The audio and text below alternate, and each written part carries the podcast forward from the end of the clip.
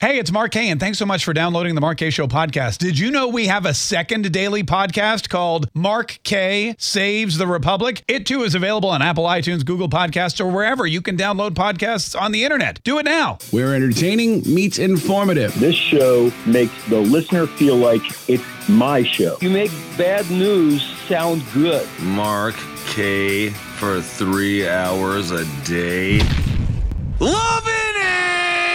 This is the Mark Show. Oh, it's the Mark Show. Man, we got so much Mark Show for you today. We got so much Mark Show for you this week. I can't even, I don't even know how we're going to fit it all in before the Christmas break, but we're going to try to fit it all in before the Christmas break. And we're, look, we're going to get to, uh, we're going to, we're going to get to what happened at the Capitol over the weekend, or at least what we found out happened in the Capitol over the weekend. We're going to get to a couple of other things. But first, I want to let you know that Mika Brzezinski and, and uh, Joe Scarborough had Ron DeSantis on their show this weekend and or I guess it was I guess it was, maybe it was this morning. Anyway, and she asked him a question. Uh, it went like this: Do you think Donald Trump is a threat to democracy? And I'll play you what Ron DeSantis said here in just a minute. But first, something we haven't done in a very long time, and I'm always I'm always a fan of this. I'm always excited when we have the opportunity to play it. It's something we like to call uh, Mark Kaye's secret sound. Secret sound. That's right, ladies and gentlemen. Mark Casey, I'm about to play for you a secret sound, and then I'd like you to call in and uh, try to identify what that secret sound is. The first person that can identify the secret sound gets my appreciation, and uh, they can pat themselves on the back. Um, so uh, here's what I'm going to do I'm going to play you the sound, and then if you think you know it, call in. Probably should have told Adam I was doing this before. That's okay. Uh, listen carefully. Here, it. This happened. Well, I'm not even going to give you any more heads up. I'm just going to play you the sound. If you think you know what it is, go ahead and give us a call. Are you ready? Here we go. Everyone, turn up your radios, turn up your computer speakers. Tell everyone around you, shh, listen carefully.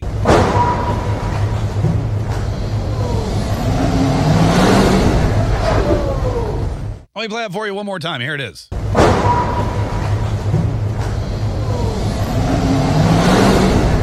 If anybody thinks they know what that is, go ahead and give us a call because it uh, it's uh, it's something that you probably need to be aware of. 855-940 Mark is our number. 855-940-6275. Here it is one more time.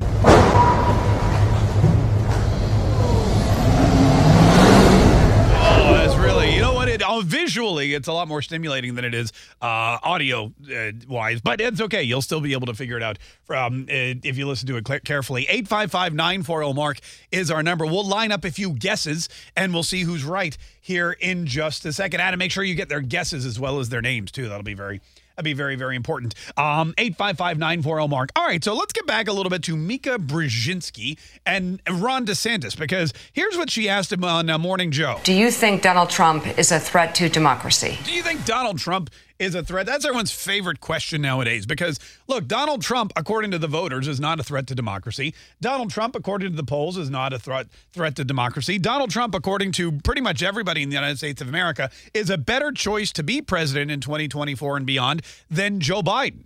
In fact, the majority of Democrats want Joe Biden off of the ticket. Even Barack Obama over the weekend. The Washington Post published a big article. Uh, Barack Obama apparently told people on the inside that Joe Biden is no longer the best. I'm, I'm afraid he could lose. He's no longer the best candidate. I'm afraid he could lose to Donald Trump. And if he loses to Donald Trump, that's the end of our democracy as we know it. So Barack Obama is now petrified with fear that Joe Biden will lose because let's face it, Joe Biden would probably lose if he were in a head to head. So now the narrative turns to Donald Trump. If we can't get people to like Joe Biden, what if we just get people to, to hate Donald Trump again? If we can't get people to like Joe Biden, what if we just scare people into thinking that it's the end of our democracy if Donald Trump uh, were president? And that's why Meek is asking Ron DeSantis this question. Do you think Donald Trump is a threat to democracy? And here was the governor's answer. Now, look, I think Donald Trump, uh, he when he was president,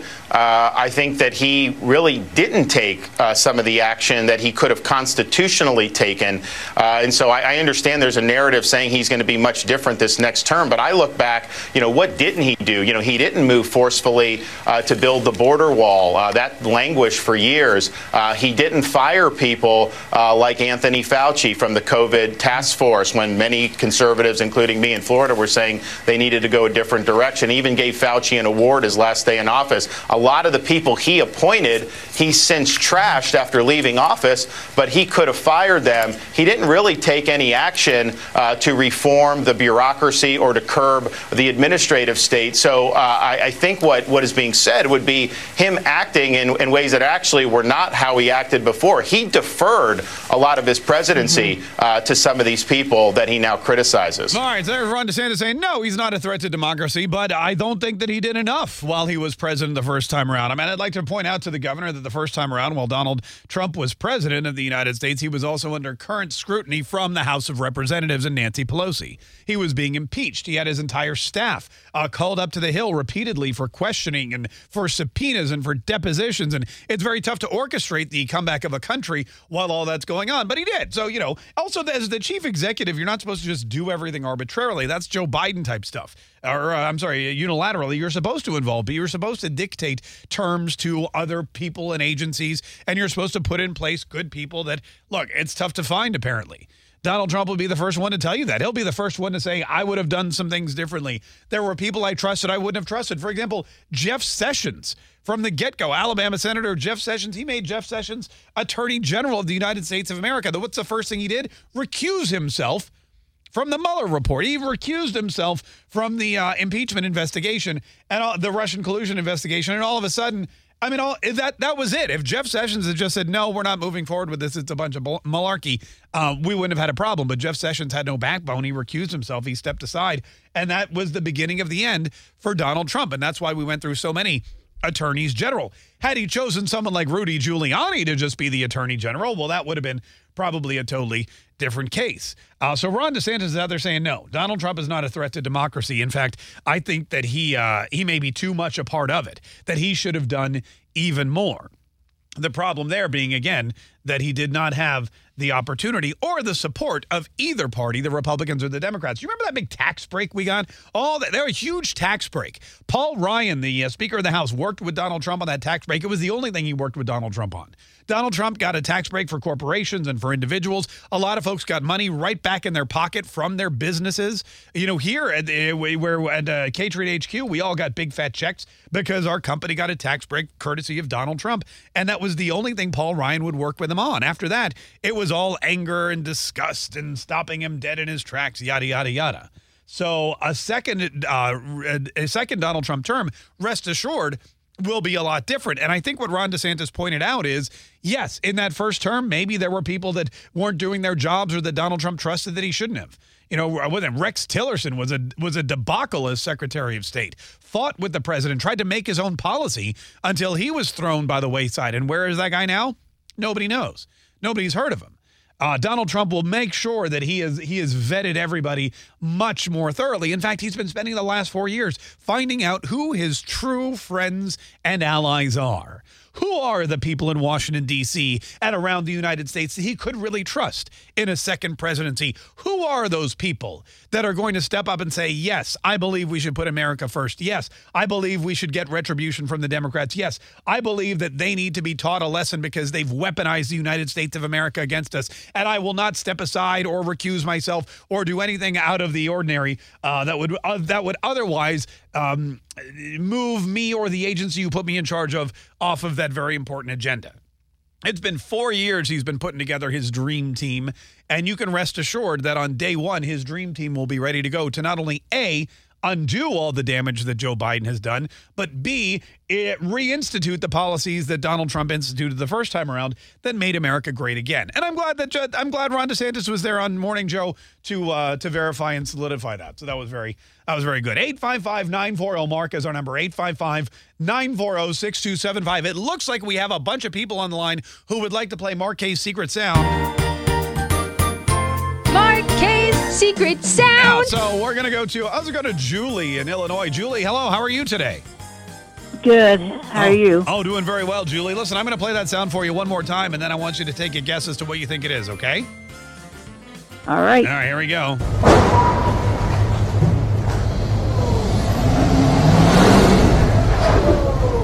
What do you think, Julie? What does that sound like to you? It's the car crash that hit the motorcade for Biden. It's the car crash that hit the motorcade for Biden. That is correct. That is correct. Yes, Joe Biden's motorcade was involved in a car crash. And when I say involved in a car crash, what happened was uh, it, they, Joe Biden was getting into the motorcade. They were all parked. You know, there's a lot of vehicles in that motorcade too. Uh, they were all parked, and all of a sudden, Joe Biden's going back and forth with reporters. In fact, in fact, here's the here's the full clip. Listen to the reporter's question beforehand, and Joe Biden's smug answer before he uh, he before the car crashes into him. It was perfectly timed, by the way. Mr. President, why are you losing to Trump in the polls?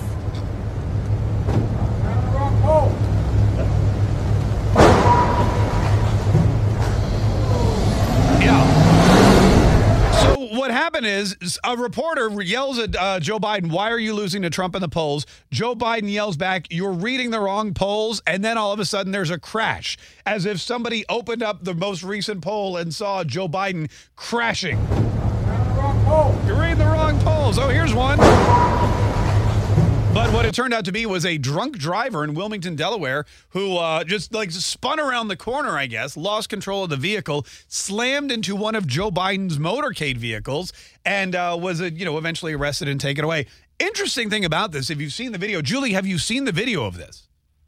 I have. Yeah. If you see the video, what's really interesting about it, and we were chatting about this uh, earlier today on Newsmax. I joined the uh, Wake Up America on Newsmax this morning with um, Rob and Charla. And the one thing we all noticed is how slow to react the Secret Service was. They don't get Joe Biden in the car until three or four seconds after the crash, which, again, I've never been a Secret Service agent. Uh, but I imagine the protocol should be as soon as you hear the crash, you lunge and cover the president and rush him to safety. But they were kind of looking around like, huh? What, what's going on? Huh? Where? And then once you heard the second part of that crash, when the wheels started skidding, not here, not here, not here, they're still looking around. That is when they finally got the president to safety. So I don't know if the I don't know if the Secret Service is on vacation early this week or if they're just you know maybe if hanging around with Joe Biden so long has slowed down everybody uh, in his administration. But very nicely done, Julie. Congratulations. Uh, you won Mark Kaye's Secret Sound today. Secret Sound. So uh, definitely give yourself definitely give yourself a pat on the back. My favorite part of that though is the question and the answer. Mr. President, why are you losing to Trump in the polls?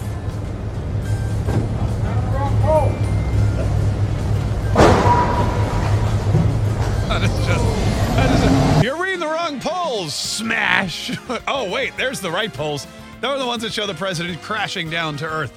855 940 Mark is our number. 855 940 6275. Bill wanted to comment on that too. Hi, Bill. How are you? Hey, how's it going, man? Hey, we're doing great, Bill. What did you think that secret sound was today?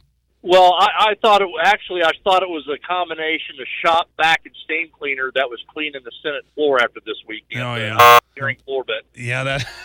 God, I yeah, we have. We're uh, we're gonna we're gonna get to the uh, we're gonna get to the insurrectum as I've been calling it.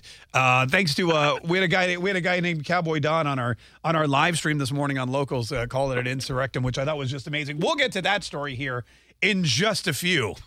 but, but thank you so much for reminding me, Bill. 855-940 Mark is our number. 855-940-6275. Listen, we got we like I said, we have so much to get to today. Not only are we going to do a little um not only are we going to do a little uh what do we call it? Generation gap, which is one of my favorite games where we pit the older generation against the younger generation. We're going to delve into a lot more about what's been going on with Joe Biden. Plus, there was a big TP USA event in Phoenix this weekend, which uh, had some really interesting things. A lot of cursing.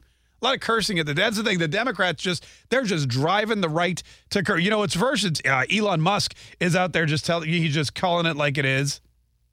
Go yourself. Yeah, now you've got a uh, presidential primary candidate doing the same thing on stage in Phoenix. We'll get to that. Also, Congressman Michael Waltz from Florida's District 6 will be here today. He's uh, fresh off of fresh off of a vote on the NDAA, fresh off of Kevin McCarthy's uh, going away party. We're going to chit chat a little bit with him. We'll ask him maybe what he thinks about this insurrectum uh, that happened over the weekend. Anyway, so many your phone calls, your open mic messages. There is so much more of the Show. We've just started to scratch the surface. Oh, and uh, I also went out to the middle of nowhere, Florida, to visit Hannah and her baby and I'll give you an update on how they're uh, doing as well. 855 940 Mark. Don't go anywhere. Stay right where you are. More Mark Kaye Show coming up right after this.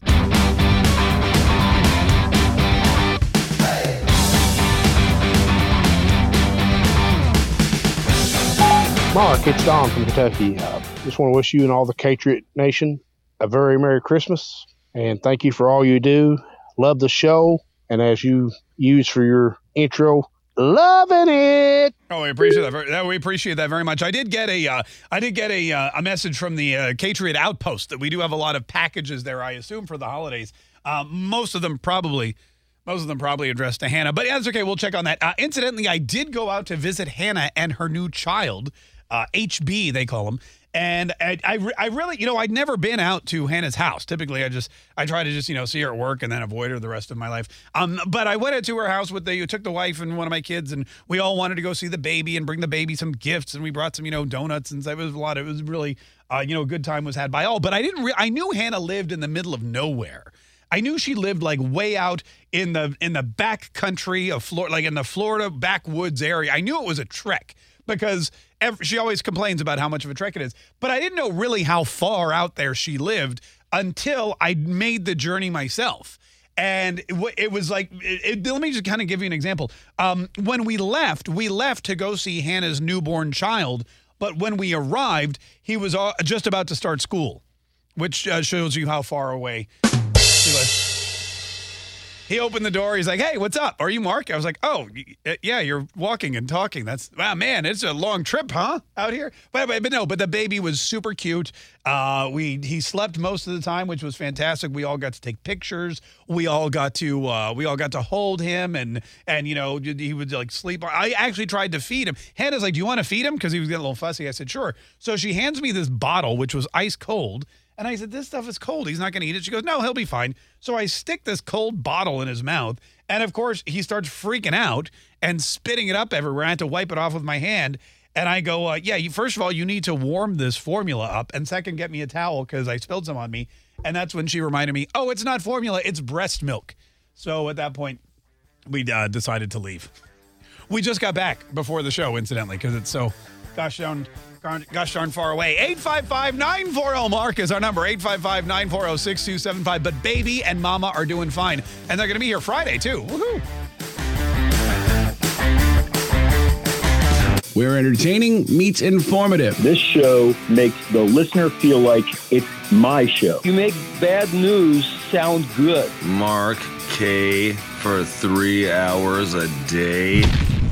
Loving it!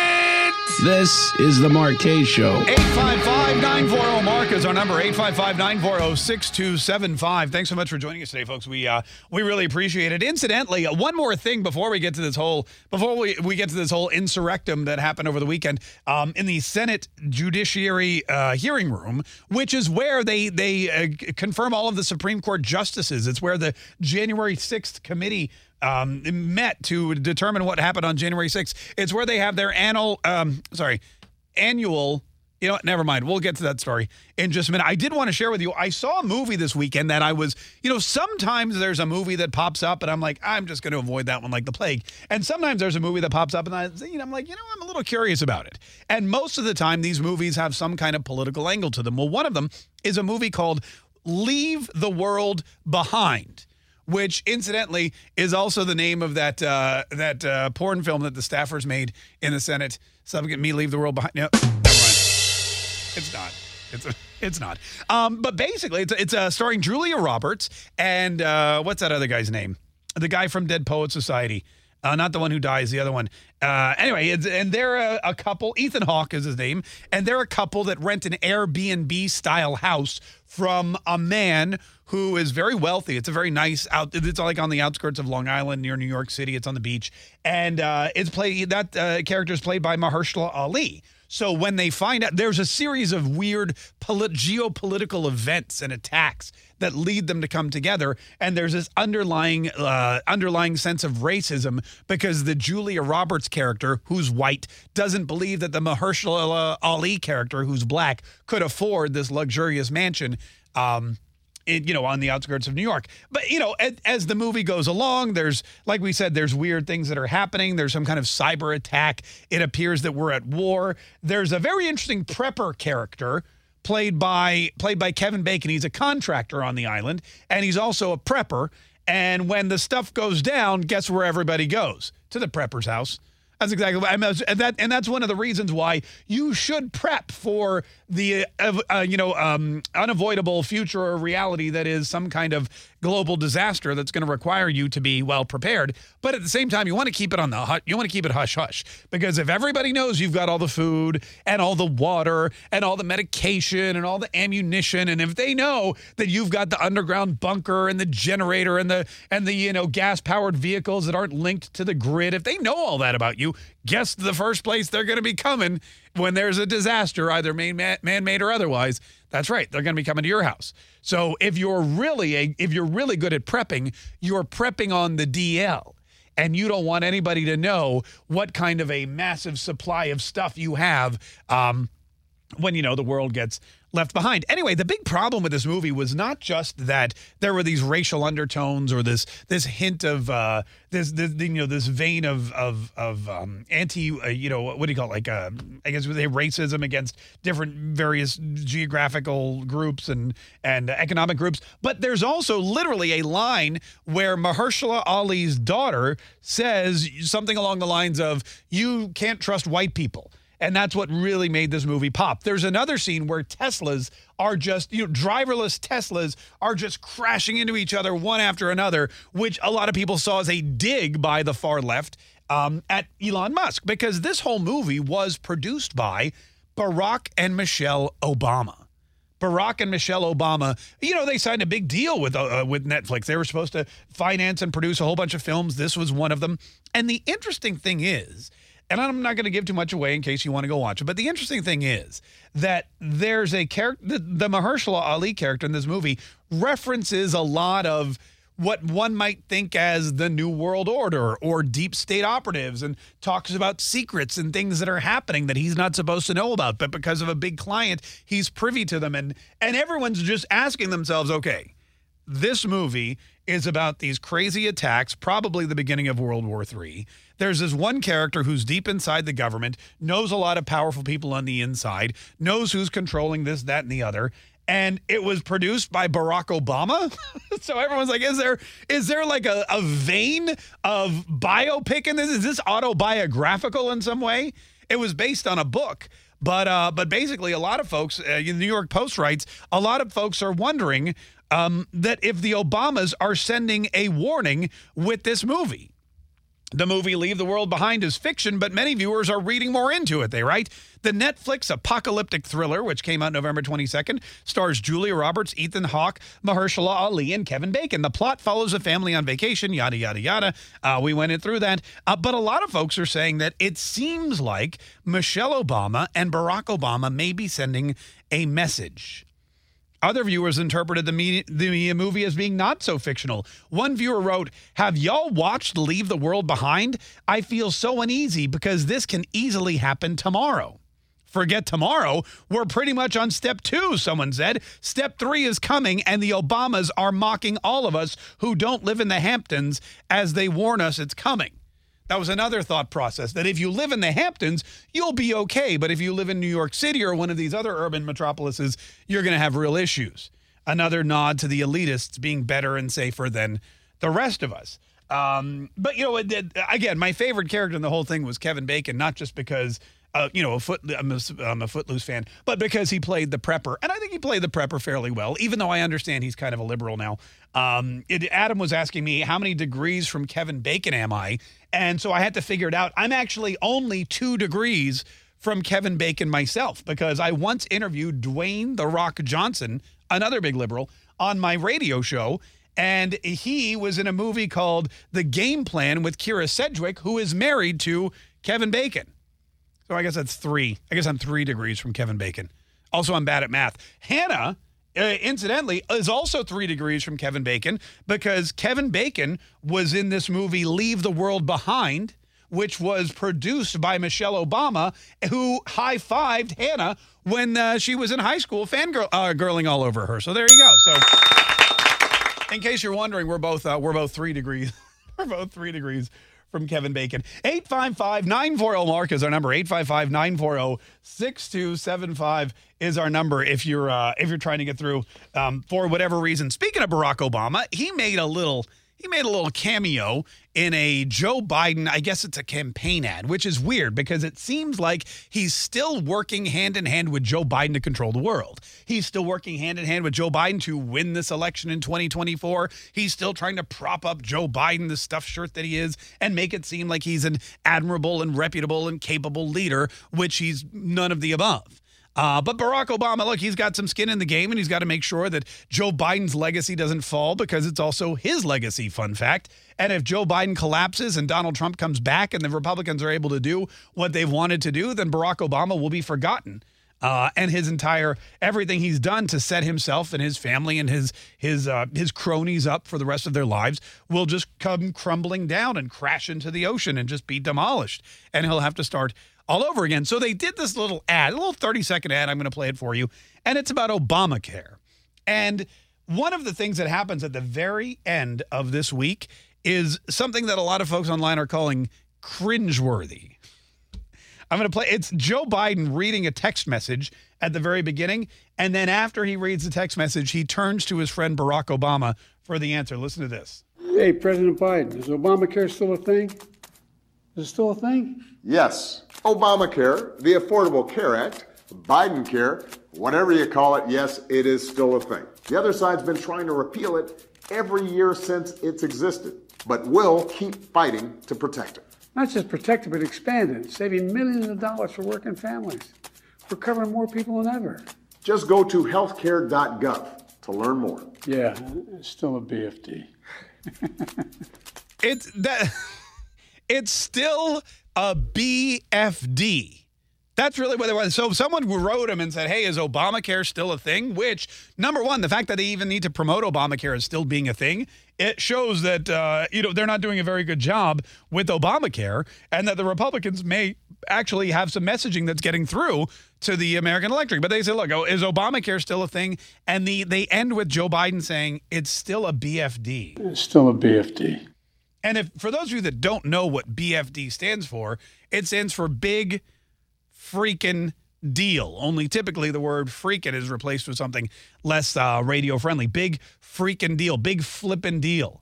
You know, there's a there's another word you slide in there, and uh, and it it it actually properly uh, completes the sentence. But again, we can't say it because um, you know we're on the radio and we still have some important you know rules and guidelines to follow. Go yourself. There you go. Elon gets it. Uh, so he says it's a BFD, which is interesting because I'm going to be honest with you. I don't believe Obamacare is a BFD. I believe there's other things that are BFDs that actually are being ignored by Joe Biden. For example, um, let's talk about the cocaine that was found in the White House. It's still a BFD. We don't have any information, though, about whose cocaine it was, how it got there, what happened to it, or what security measures were put in place, um, and and uh, you know law enforcement personnel tracked down, and you know what uh, what penalties were imposed by the by the perpetrator. We don't know. Cocaine in the White House. It's still a BFD. But not according to Joe Biden. Let's also talk about the Supreme Court leaker. Do you remember the Supreme Court leaker who just so happened to leak a, a, a, a an early draft of a decision by Samuel Alito regarding the overturning of, of Roe v. Wade? And that set in motion a, on a, a, ridiculous amount of animosity nationwide that caused all kinds of all kinds of protests and rioting. There was there were disturbances outside the Supreme Court's homes. Uh, there were the uh, Supreme Court justices' homes. There was one guy who flew all the way across the country to go threaten uh, Justice Kavanaugh with a knife and pepper spray and a gun. Wanted to do harm to him. That to me is a pretty BFD. It's still a BFD. But we don't know who that leaker is. We don't know. We don't know who the leaker is. We don't know uh, why they leaked it, how they got their hands on it. We don't know any of that stuff. So Joe Biden wants you to know that Obamacare is a BFD, but there's a lot of other stuff that isn't. What about those people in Afghanistan? Not just the 13 men and women who were killed unnecessarily when the ISIS K bomber uh, blew up their uh, their suicide bomb at the airport. 13 mil- military men and women from the United States of America killed. The same ones whose flag draped coffins came across the runway while Joe Biden checked his watch. What about the other American citizens and American soldiers? And what about those that are what about those that are that are friendly to the United States of America, who we made promises of safety to, who are still stuck in Afghanistan, who are still behind enemy lines with the Taliban? And God knows what's happening to them. It's still a BFD. Is it still a BFD? That's a big BFD to me. I don't think it is a big BFD to Joe Biden. There's another one. There's still hostages in Israel. Uh, there's still hostages in Israel. There's all kinds of problems at the border. That the border seems like a BFD, but I don't think Joe Biden thinks it is. It's still a BFD. All right. Well, I'd like to get that text number, whatever number they're texting you on to ask about Obamacare. I'd like that number because I want to know about, you know, inflation. It's still a BFD. Is it really because it's still continuing to skyrocket, even though gas prices are coming down?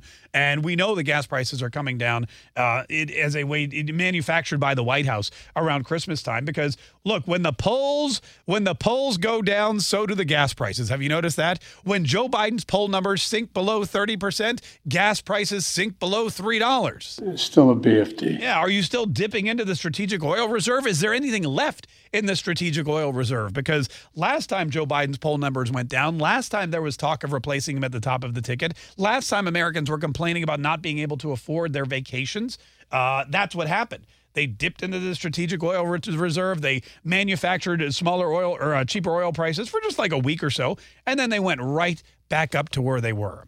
What about all the illegal immigrants in, in New York? You know that uh, that uh, the mayor of New York was on the Church of Liontology over the weekend, complaining that the president of the United States basically has abandoned big cities. Eric Adams again repeating repeating his cries that it is up to the cities. Their help is not on the way. But to Joe Biden, apparently immigration and illegal aliens and fentanyl and all the law and order and everything else that that uh, goes out the, by the wayside when these people invade the our major cities, it blue cities by the way in blue states. Apparently that's no big deal. It's still a BFD. Are you sure? Because you know, actions speak a lot louder than words. 855-940 Mark is our number. Speaking of BFDs, literally, we have to get to. We have to get. It's not funny, but it's also funny. It's it's really sad and shocking, but also it's not it's not that shocking. Uh, what happened in the Senate, or what we found out happened in the Senate, due to this leaked video of two staffers going at it, doggy style. Two male staffers going at it. You know what you one would say doggy style. I, I, I always giggle when when they when they're referred to as staffers and they show the video. But we'll get to the not so gruesome details um, of what happened, uh, how not what happened. You can you you know what happened. Uh, how it not how it happened either. But, but you know we'll just we'll get to that in a minute. 855 940 Mark is our number. Also, we have some Generation Gap, which we'll be playing later on today. And uh, Congressman Michael Waltz will be joining us here. He's on uh, he's on Christmas break. He's back home in his district, and uh, he's able to come in here and hang out. We've got a bunch of questions for him. We want to find out where Congress, where this very slim congressional majority is go- Republican majority is going in January if they're going to be able to get anything we want done and how quickly they'll be able to do it. 855-940 Mark is our number. Got to take a quick break. More Kaye show is coming up right after this. This is the Mark Kaye Show. My name is Mark Kaye. 855 940 Mark is our number 855 940 6275. Incidentally, there's a video making the rounds of a, uh, a Cybertruck. It's it's in the woods somewhere, I think in California. Somebody, I mean, it's most Cybertrucks are in California. It's got a Christmas tree on it, and they're driving through the woods and they got stuck. So uh, some dude in a Ford F-150 looks like had to come and had to come and haul them out, which is not the it's not the kind of you know, it is not exactly what the, the kind of free advertising you want if you're Elon Musk the uh, week after your Cybertruck, basically. I mean, these things are popping up all over now. People are taking delivery. They're starting to pop up in all the cities and on the streets. And, you know, the people are posting video. The one guy was in Costco and he saw a Cybertruck and he just whipped out his phone, started taking video, which is one of the things I imagine you have to be prepared for if you're ever purchasing one of these brand new vehicles, uh, especially something as, as anticipated and as unique looking as the Cybertruck is that people are going to stare. They're going to videotape. They're going to come up and talk to you. If you're an introvert, do not buy a Cybertruck because you're just going to get bombarded with people uh, constantly asking you questions, wanting to take photos. Um, and in this instance, there's there's video that went viral of this Cybertruck stuck in the mud and the F-150 coming and pulling it out. Um, and I can't I can't verify for sure, but it looks like the F-150 is gas powered. Could be an F-250. I'm not even from this thing, but it's working. It's doing the trick. It's able to pull that Cybertruck out. So again, not the best message uh, for Elon Musk this holiday season. Go yourself. I mean, look, sorry, dude. The video, you know, picture says picture picture says a thousand words. 855-940 Mark is our number. Incidentally, I never got any word um, about my Cybertruck when I put down my deposit. Again, the only reason I would ever ever even consider driving one is for the speed something ridiculous like zero to 60 in 2.97 seconds or something like that, which is great because the older you get, the less time you have. So you want to drive faster and faster. I don't understand these old people that drive slowly. I'm like, dude, you really don't have that much time. You should really get where you're going a lot faster uh, because you never know. You never know. 855 940 Mark is our number. Listen, we got to take a quick break. When we get back, uh, we're going to delve into the insurrectum at the Capitol building. Uh, what happened? Uh, what what you won't believe what one of these dudes who was involved in this in this man love escapade in our Senate uh, building. You won't believe what one of them is saying on Instagram about the event and who he's blaming. it's not. It's, I mean, you probably will believe it actually because you know liberals. 855-940 Mark. Don't go anywhere. More Mark Kaye Show coming up right after this.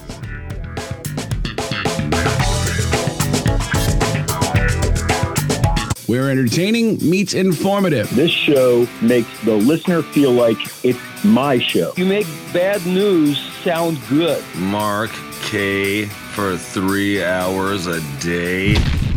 Loving it! This is the Mark Kaye Show. 855 940 Mark is our number 855 940 6275. Thanks so much for joining us today, folks. We are so excited that you're here. We're so excited that you joined us on this Monday, our last broadcast week of the year. We're off for Christmas next week, and then we come back uh, right after New Year. So, very, very jam packed, very exciting day, very exciting week. Uh, Hannah's reportedly coming in with the baby on Friday, and we're going to do our we're to do our white supremacist elephant gift exchange, which we always we always look forward to. Uh, it's a it's a way for us to involve everybody in a little Christmas uh, back and forth. Last year, Hannah seemed to be the big winner. So maybe we'll try to maybe we'll try to make someone else the big winner. Um, she got the boots that she actually bought for herself. So luckily, she's not involved in any of the gift purchasing this year. So hopefully, we'll be able to we'll be able to make it a little more even. Steven eight five five nine four zero Mark is our number. All right, let's talk a little bit about the. Let's get down to the nitty gritty. To the to what's been going on at the White House, the Capitol building, in the Senate Judiciary meeting room. It I got to be honest with you, it is it is really really bizarre just how how how decency has flown out the window under Joe Biden. But when you, when you embrace this kind of debauched lifestyle, when you have no moral compass, when you pretend to be a Christian and a Catholic, and when you when you uh, when you bolster philosophies that just don't make any sense about gender and sexuality, and when you allow people to to uh, parade around in front of children and, and you know at the White House and everywhere else, you're you know it just it's a slippery slope. It's just as soon as you let one thing happen, more and more things happen, and all of a sudden you're living in Sodom and Gomorrah. Well, the White House is Sodom, and the Capitol building is apparently Gomorrah because over the weekend we found out a video was leaked of Senate staffers. Again, that always makes me giggle. Um, being engaged in gay male intercourse in a Senate hearing room. And one of the staffers, who's more visible on the, uh, I'll just say he's more visible on the, well, you could, the one you can see from the POV. Uh, his name is Aiden Mays Churopsky, I think is how you pronounce it. Um, he was fired. He worked for Senator Ben Cardin. Ben Cardin is from Maryland. I believe Ben Cardin is retiring at the end of his uh, at the end of next year. But Ben Cardin is a senator from Maryland, a Democrat, and his staffer, a Democrat, was released. They they this video was released of the two of them fairly naked. I mean, it looks like they're just buck naked, and they're in this Senate room. And they're doing what men consulting males do in a kind of pornographic environment, and they're videotaping it.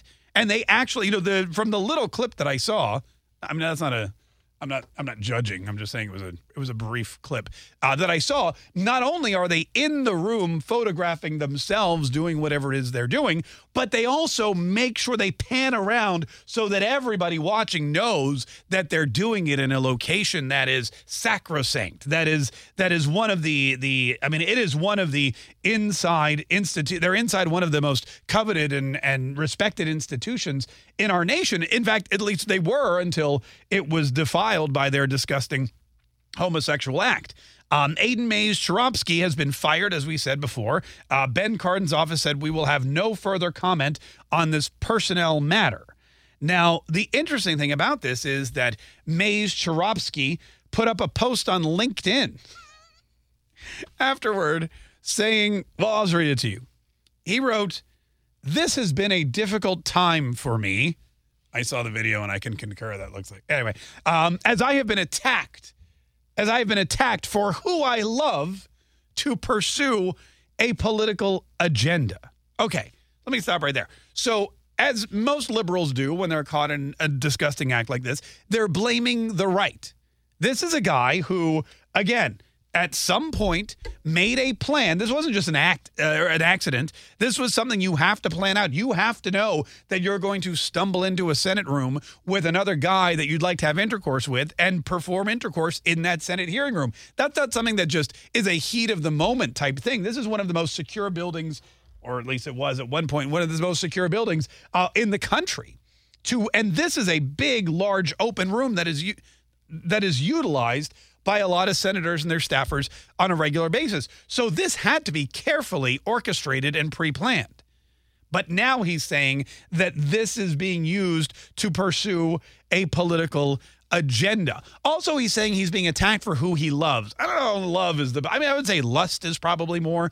Um, a, a better word for this again. If you love somebody, maybe there's there's more of a romantic video. Maybe there's kissing and hugging, and that you don't necessarily tape porno films in in office buildings um, where you know the uh, the highest leaders of the land do their business. Uh, he went on to say, "Well, some of my actions in the past have shown poor judgment, which is probably one of the biggest understatements uh, anyone has ever written. I love my job. Well, clearly, I saw the video. oh, maybe probably a different kind of job. Never mind. And would never disrespect my workplace." Any attempts to characterize my actions otherwise are fabricated, and I will be exploring what legal options are available to me in these matters. Now, this is this is kind of a cut and dry case to me. Again, I'm no lawyer, but it seems to me that anyone saying, "Hey, uh, it looks like this guy was having some hanky pank with another guy in what appears to be the Senate Judiciary room," I mean, that's not really.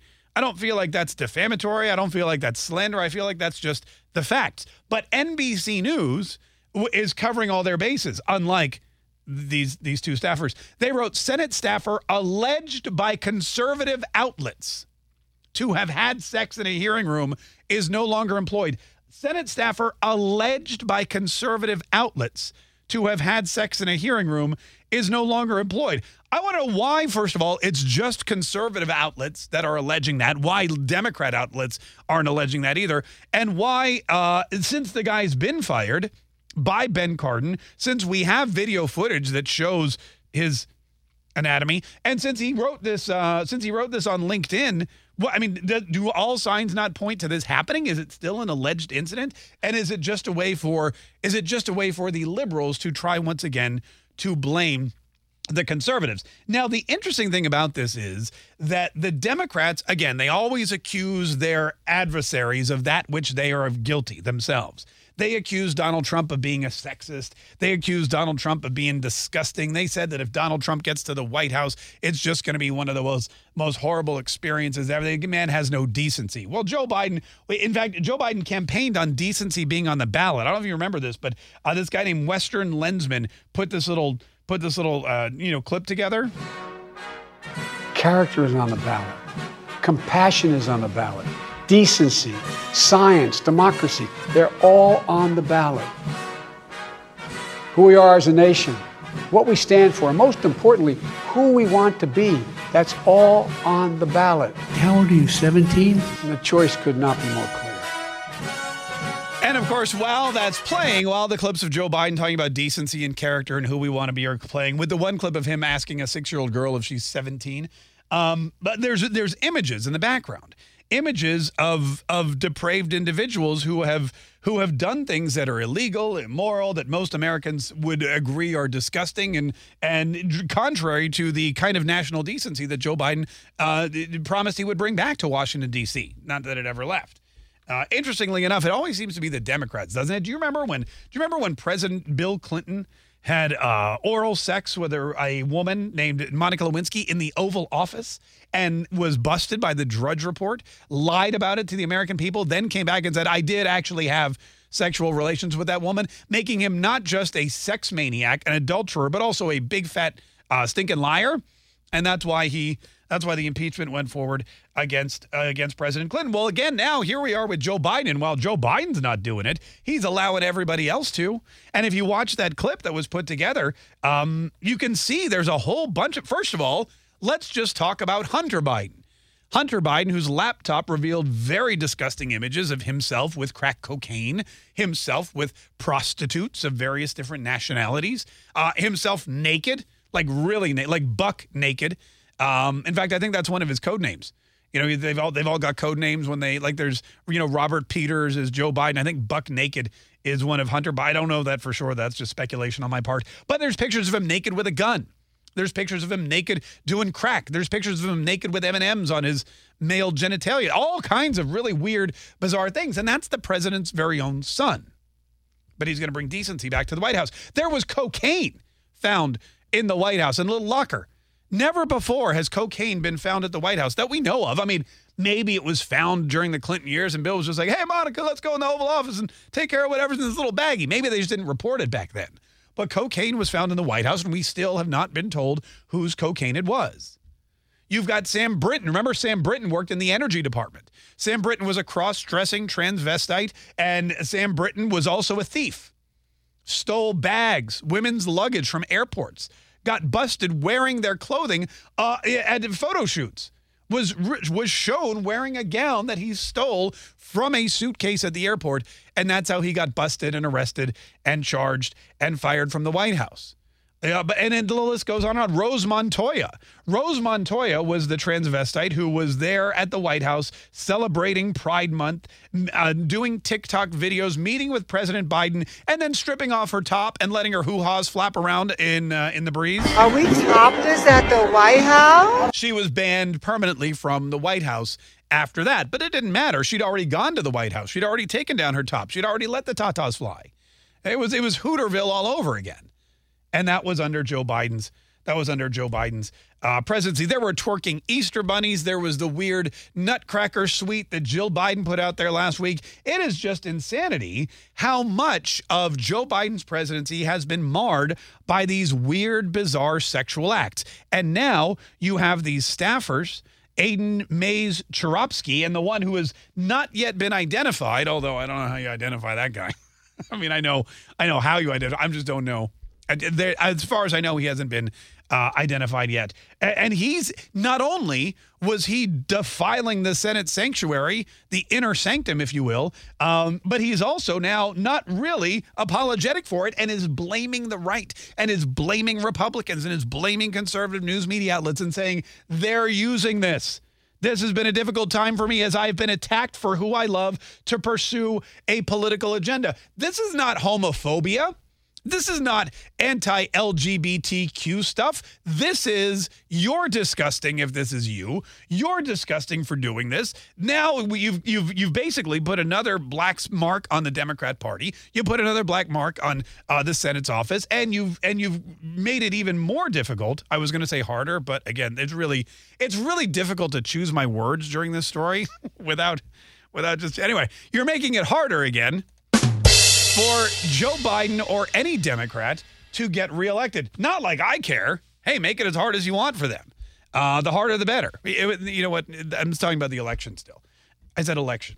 Just checking. Um, but I mean, that's the that's the fact of the matter is that every single time one of these things happens, a the left tries to normalize it. They try to normalize it, like showing your breasts at the White House is just part of your pride like like like having uh, gay sex with a man in the Senate uh, subcommittee room is you know what that is? That's just love, and it should be celebrated. But instead, it's being condemned. Yes, I've made bad choices in the past, but I've never disrespect. This isn't disrespectful to the workplace, is it not?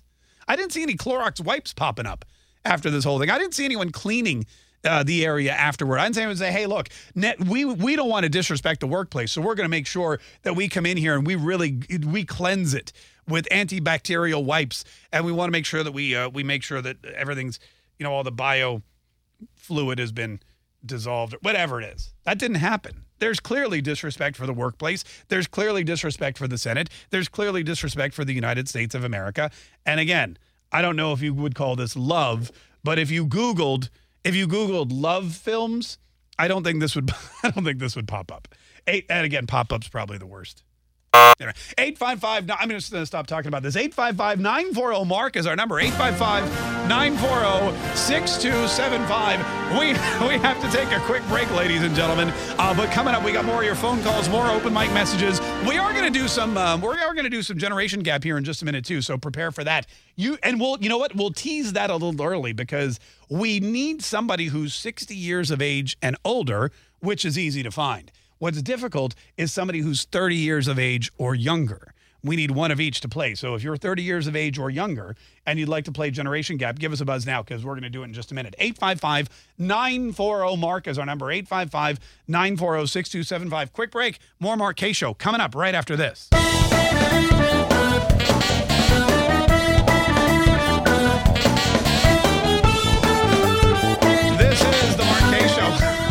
My name is Mark Kaye. 855 I was glancing up at our, one of our, I think it was our Rumble stream during the uh, during the last conversation we were having about these uh, staffers, and there were a lot of a lot of com- like you know they were having a staff meeting. That was a good. That was a good one. Uh, eight five. That was very funny. Eight five five nine four zero. Mark. Listen, it just seems like there's a total degradation of our society. It just seems like every single time I turn around, things are getting worse and worse and worse. It's either sexual or profane. I mean, you've got Elon Musk, the richest man in the world. He's at a he's at a he's at a symposium with the New York Times, and they asked about advertisers that don't want to advertise because they want to bury Twitter or X or whatever, and he said this: Go yourself. Vivek Ramaswamy, who's running for president, he uh, he was at the TPUSA event in Phoenix over the weekend, and he was talking about Van Jones. Remember when Van Jones called him a demagogue? And the smug, condescending way that he just spews this poison out is very, very dangerous because he won't stop Trump, but he's going to outlive Trump by about 50 years. And you're watching the rise of an American demagogue that is a very, very despicable person. And I, I'm, I, literally, I, I was, I was shaking listening to him talk. I was shaking listening to him talk the rise of an American demagogue. Well, he he mentioned that, and he had a response for Van Jones at TPUSA over the weekend. You got this character Van Jones on CNN afterwards saying. This is the rise of an American demagogue who's going to live 50 years longer than Trump. This is dangerous. I am shaking. That's what he says. Just shut the f- up. At a certain point, just shut the f- up. That's exactly. Oh, it's Vivek Ramaswamy at uh, TPUSA making comments toward. Let's. It's getting. It's getting. It's getting rough out there, folks. You can't have a thin skin. You can't just sit around shaking like Van Jones does. You've got to be able to get out there and uh, you've got to be able to, you know, man up and uh, and take some. You know, you've got to take some hits and you've also got to be able to to throw some punches. Just shut the f- up. Yeah. 855 940 Mark is our number coming up here in just a minute. Uh, I love politics in 2024. 855 940 Mark. We need two contestants one 60 years of age or older, one 30 years of age or younger. We are going to play some generation gap in just a minute on the Mark Kaye Show. Don't go anywhere. We'll be right back. We're entertaining meets informative. This show makes the listener feel like it's my show. You make bad news sound good. Mark Kaye for three hours a day. Loving it! This is the Mark Kaye Show. This is the Mark Kaye Show. My name's Mark Kaye. 855 940 Mark is our number. Incidentally, we've had some people uh, trying to get the untold story of Christmas in time for the reading, which is going to be on Friday as part of our Christmas celebration. We're going to do our annual telling of the untold story of Christmas, which this year is available in book form. Uh, however, a lot of people have been asking me if I order today, can you guarantee delivery by Christmas? And the answer is absolutely not. It's like it's like the mon- ne- Christmas is next Monday, and the post office is already backed up. UPS is already trying to hire more drivers. FedEx is like, well, we're there's no guarantee that you're even going to get things overnighted. So you want to make sure that uh that you know, I mean, there's a couple ways to do it. You can you can order a copy, and it'll hopefully be there not too far after Christmas. Um, there's also a digital downloadable copy, and also the audiobook read by the author. So you can get all of those again at the Untold Story of Christmas. It's still worth having because The best thing about Christmas books is you bring them out every single year, especially this one, because we've designed it to be not just uh, a great read and a, an inspirational tale, but also a beautiful decoration that you can display on your table or, or you know, around your Christmas tree or wherever you want to have it on your bookshelf um, at holiday time. So even though it's not going to come before Christmas, I mean, it may, but that would take a miracle. Uh, you can still get a copy at the untoldstoryofchristmas.com. And if you get the digital download and or audiobook, it's delivered instantly to you the untold story of Christmas.com. 855 940 Mark as our number. Before we get to the game, we got Chris on the line from Orlando. Hi, Chris. How are you? Thanks for calling the Mark Kaye Show. Good afternoon, Mark. How are you doing? Oh, doing well, Chris. How are you? Great, great. I love listening to you on Rumble and uh, keeps me busy throughout the day. Oh, good. I'm Um, so glad. Thanks for doing that. Yeah, what's on your mind, sir? What would you want to say today? Well, the last segment you had about the uh, the the Senate conference room, uh, maybe you could call that Stanky Panky Okay. instead of Hanky Panky. No, I, Thank you, thank you very much. and uh, uh, the um, you were talking in a, in a break earlier about being on on a wait list for, or you, you put a deposit for the the Cybertruck. yeah, I think it was, back, think it was back in 19. I think it was back in 2019 that we put down our deposit. It's now 2023, almost, almost 24. I've I've noticed that for the higher elements of our society, you are you've been waitlisted on a couple of different occasions, and, and including the to a, a prestigious law school. Is, is there a, a conference or a coincidence there? Yeah, you're right. I was. I, I'm not a lawyer, but I was waitlisted by one of the finest law schools in the country, and I'm not a Cybertruck owner. Uh, I have been waitlisted by one of the richest men in the world as well. But I don't know. You're right. Maybe, maybe I'm on some kind of horrible watch list where people are just like, you know, let's string him along and make him think he's cooler than he is. Uh, but the, the sad truth is, I'm not. And uh, Chris, I appreciate you pointing that out for sure. Hey, thanks. thanks, for keeping it real. 855 940 Mark is our number. You know, Mark, you're really uh, getting the shaft from everybody.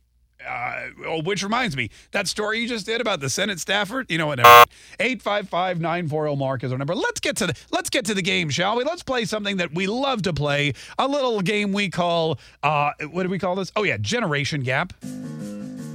No, that's the wrong button. There it is. There we go.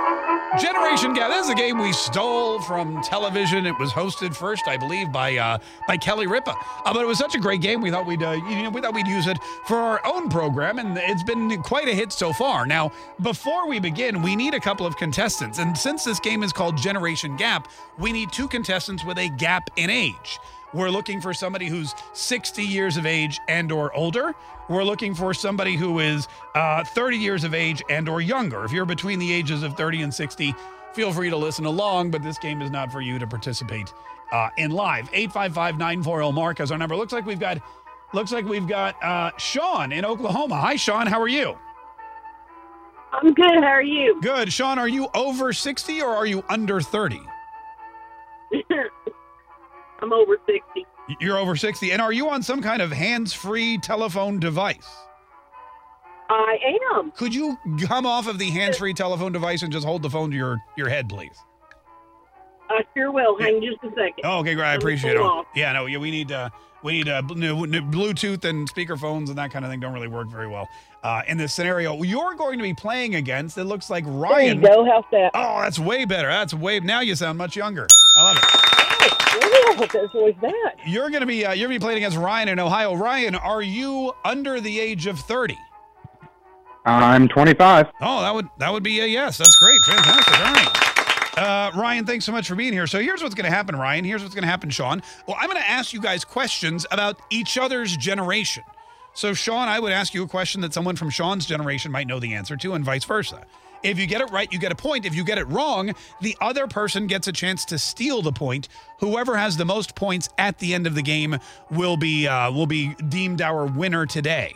Now, the winner will receive either a Mark Kaye Show prize pack or an, an autographed copy of The Untold Story of Christmas. I should point out, neither of those prizes will arrive before Christmas. I just want to make that make sure make that abundantly clear. Uh, so, Sean, Ryan, do you guys have any questions before we begin? No, I'm good. All good. Okay, good. Sean, we're going to start with you. Are you ready? Sure. Here we go. This is your first question. Remember, this is a question that someone from Ryan's generation might know the answer to. Uh, Sean, what does SMH stand for? Doesn't it mean shake my head? Well, I'm asking the questions here. You give me the answer. Oh, it means shake my head. Shake my head or shaking my head is correct. Man, right, that's exactly right. SMH, something we do a lot of around here, especially when we're watching CNN. Uh, nice job. You got yourself you got you got yourself a point. Ryan, are you ready for your first one? I'm ready. All right, here we go. Ryan, listen carefully and tell us the answer to this uh, question. In the 1982 movie E.T., what did E.T. stand for? Extraterrestrial. That is correct. E.T., the extraterrestrial. Hey, woo, yeah, he wanted to phone home. Wanted to phone home, which now is totally obsolete. Now he'd want to text home. Or, you know, or, or Mhm. what's WhatsApp his parents or anyway. Anyway, all right. Uh, Sean, you have a point. Ryan, you have a point. You guys are doing great so far. Sean, here is your next question. Are you ready? Yep. What hard seltzer brand did America face a shortage of in 2019?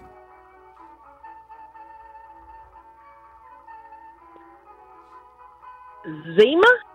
Which hard seltzer brand did America face a shortage of in 2019? Your guess is Zima. Yeah, I mean, I'm not a drinker. Yeah, no, uh, clearly. Uh, yeah, no, that I'm sorry, that is not correct. Zima, I think we've had a shortage of Zima since 1989. I think. Uh, Ryan, do you know the answer? Which which hard seltzer brand did America face a shortage of in 2019? Well, I am a drinker, and my favorite is White Claw, so I'm going to go ahead and guess White Claw. That is correct. Woo! I am a drinker, and I love. What's your favorite flavor, Ryan? Of White Claw, it's the Ruby Grapefruit. The ruby grapefruit. All right. You know, I was at a football game a couple weeks back, and there was a dude tailgating, and he finished a white claw, and he crushed the can on his head, which I'd never seen anyone do. I thought it was a little, little, little Yeah, stereotypical. interesting dichotomy there. Yeah, it really was. It really got. It had me scratching my head for sure. All right, uh, Sean. I'm sorry, Ryan. Back to you. You can. Uh, you stole that one. Now the next question is also for you. Listen carefully, uh, Ryan. In. Oh, hold on. Wait a second. Oh, here we go. Who was the first female justice appointed to the U.S. Supreme Court in 1981? I'm going to have to say Ruth Bader Ginsburg. I'm. I'm sorry. That is incorrect. She seems like she was the first because she was so damn old, uh, but she wasn't. Sean. The same Sandra question. Day O'Connor. I'm sorry. Sandra Day O'Connor. That is correct. Sandra Day O'Connor. Oh, darn. And she okay. was the first woman appointed to the U.S. Supreme Court in 1981. We are all tied up, and Sean, it's she just passed away, Ryan. So yeah. you know it Yep. was a big deal when she when you know when she got on the Supreme Court. Ruth Bader Ginsburg was actually the second woman on the Supreme Court. I got you. There you go. All right, good. All righty. All right, a little history with Sean there. Sean, are you ready for your next question? Yep. All right, Sean. What do the plastics wear on Wednesdays?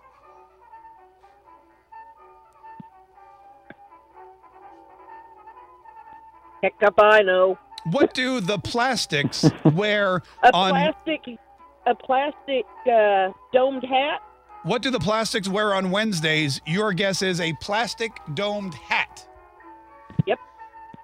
I'm sorry, that's incorrect. Ryan, you have a chance to steal. What do the plastics wear on Wednesdays? Well, on Wednesdays, we wear pink. Look at that. And we drink that ruby grapefruit white claw probably too. I'm no, I'm just kidding. Oh, yeah. Ryan, you got yourself another point, and uh, and uh, here we go. You can also wait. Hold on, let me just make sure. Uh, yeah. Uh, all right, here we go. And you can also uh, you also get the next question. Here we go. Listen carefully. Uh, what was the name of the leather jacket wearing greaser who could play the jukebox just by hitting it in the show Happy Days? Oh, uh, is it uh, is it the Fonz? Is it the Fonz? We also Yeah. would have accepted Fonzie or Arthur Fonzarelli. Yeah, that is correct. Okay, yeah, cool. All of those, uh, all of those are correct answers. Nicely done, Ryan. You got yourself another point. Okay, Sean, here we go. Are you ready? I'm ready. Listen carefully. On what social media app was the hashtag first used to denote different subjects as we use it today? MySpace. MySpace. Yeah. I'm sorry, that is incorrect. Incorrect. Ryan, on what social media app was the hashtag uh, first used to denote, denote categories or subjects as it is used today? Well, I think that one would be Twitter. We would have also accepted X, which is its current name. That is right. That is right. All I right. thought about saying that, and Yeah. I thought, no, it might be MySpace. No, you know what? They were the first ones with the hashtags and the at symbols, and then everyone else just started. Uh, MySpace was the one with your uh, top eight. That was your top eight. Yeah. Anyway, all right, Ryan, back to you. Listen carefully. Are you ready? I'm ready. Here we go. What was the name of the sound activated switch sold during the 1980s that could turn your electrical appliances on and off just by making a noise? Was it called Clap On? I'm sorry, that is incorrect. That is incorrect. Sean, do you know the name of the sound activated switch sold in the 1980s that you could turn on your electrical appliances with just by making a noise? The clapper? The clapper is the correct name, yes. Oh, what? Yeah, but you know, I could see how that was difficult because in the actual ads, they would say clap on. Yes, clap on, clap, off. Yeah. Yeah. But it was the clapper was the name of the actual device. All righty. Uh, all right, you guys, this is a tight game. Sean, are you ready for the next one? Sure. Here we go. Listen carefully. Tell us uh, the answer to this question. Okay. This is a good one. This is, I'm, I'm excited about this one. Uh, what does the slang term slay mean? What is what? What does the slang term slay mean? Okay, now are you talking S L E I G H? No, no, no. It's S L A Y. I'll use it in a sentence. Oh, Okay. that slays. Okay, say that again. That slays. S L A Y S. Yes. Okay. To slay. Um, okay. I know this one. okay. Hang on, just it's uh. Oh, Mm. hang on. Hang on while I text my daughter. No, uh, What does the slang term slay mean, Sean? uh, Five seconds. Doesn't it? Three, Uh, two. does it mean uh, it done excep- it done well, done exceptionally well? Somebody who kills it, you know? Somebody Googled it pretty No. Yeah, that's exactly right. No. Yes, it's no. I actually to do no, something knew that one. to do something exceptionally well or to kill it is right. Slay Oh, me. Yeah. Yeah, like you slay me. Yeah, Yeah. you you yeah. slayed that that that chemistry test by getting 100 on it. Very nicely done. All right, Ryan, here we go. Are you ready? All righty. I'm ready. All right, listen carefully. Uh, tell us the answer to this musical question. Please, please name. Oh, hold on, wait, no, hold on. I have it right here. Uh, please name the band. Please name the band heard here. Listen carefully.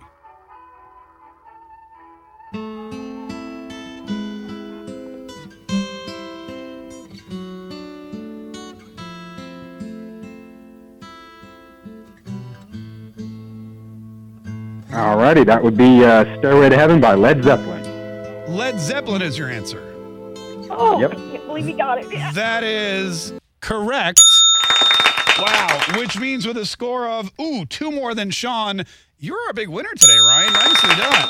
Awesome. I will have to say though, Sean, you you slayed that whole thing. you did a great job as well, and we appreciate you being part of the show. We appreciate you calling in too, and we hope you have a very merry Christmas. Ryan, we're going to give you your choice of a Mark Kaye Show prize pack or a copy autographed of the Untold Story of Christmas. Neither one of which will arrive before, probably not even before New Year's at this point. But let me know which one you'd like. Well, as a mailman, I can confirm neither one will arrive before Christmas, and I'll go ahead and take the uh, book. Oh, fantastic. Yay, we appreciate it. Thank you. Thank you for your service during this busy holiday season. Uh, if you would like a copy of The Untold Story of Christmas, either signed or unsigned, please go to theuntoldstoryofchristmas.com. Quick break. We will be right back.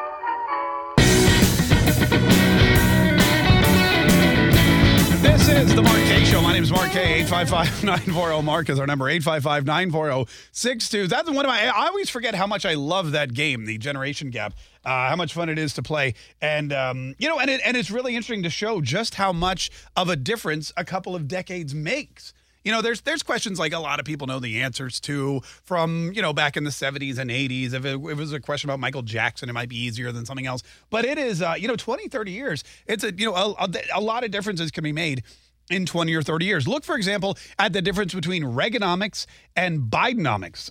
you know, for example, Reaganomics was uh, was a very at the time controversial because of Democrats because it cut taxes and Democrats hate cutting taxes. To them, that's controversial. Uh, now you have Bidenomics where I'm not even sure what it means. It's just that everyone's worse off. Their money doesn't go as far. They can't afford anything, and there's not many jobs. And the jobs that they do have don't pay as well. And also, if you own a house, guess what? The uh, the value of that home is de- deteriorating faster than your income increases and nobody seems to have any reason uh, you know any way to fix it so that's kind of bidenomics very different than reaganomics and and not every president has an omics for example some presidents names just don't you know like like bushenomics bushenomics wouldn't be a very that's not a very good term.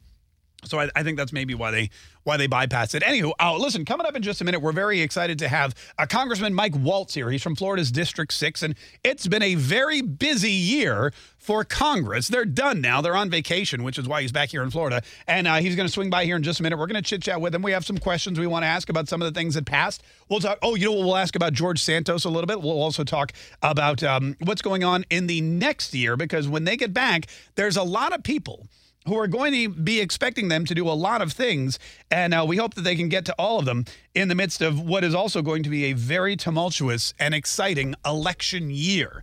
Uh, we'll chat with the good congressman about all of that here in just a minute. Also, we'll get some of your phone calls and open mic messages as well. 855 940 Mark is our number 855 940 6275. Quick break, folks, but don't go anywhere. We have way more. I'm talking way more Mark Kaye Show coming up, and you're not going to want to miss a minute of it. It all starts right after this.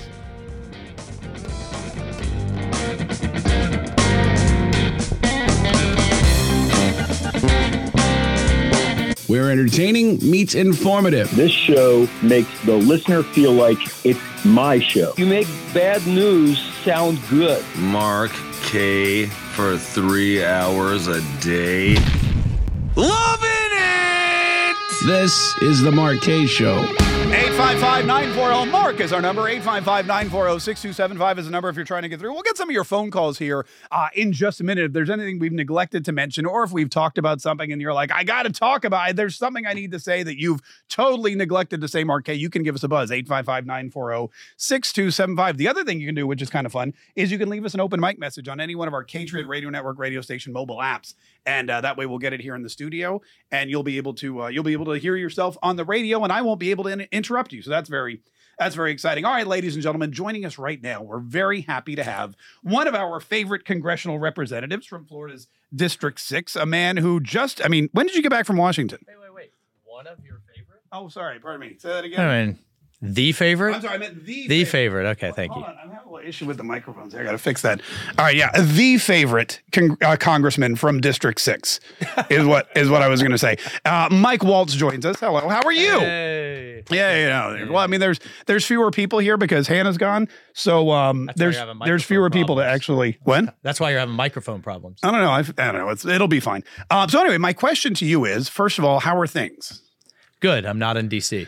Yeah, and that Yeah, uh, did you a- hear what It's a low bar. Did you did you hear what happened over the weekend with this tape that was? Uh, and, and I know you're in the House of Representatives. We want to make that clear, but the Senate's right next door.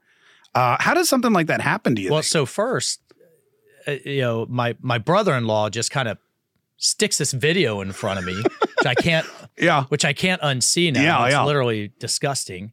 Uh, and then secondly, it didn't say Senate, so my next thought was, "Whoa, was that one of my hearing rooms?" Right. You know, do I need to get out my bleach wipes? I mean, they have people that go in and clean that. Like, there's disinfectant. But you know stuff, what? right? But in a serious note, you remember, uh, you know, Doctor Jill Biden. Mm, I do. Yes. Doctor Mhm. uh, talked about putting decency back into government. Correct. And, you know, ran that as a kind of a campaign slogan. Mhm.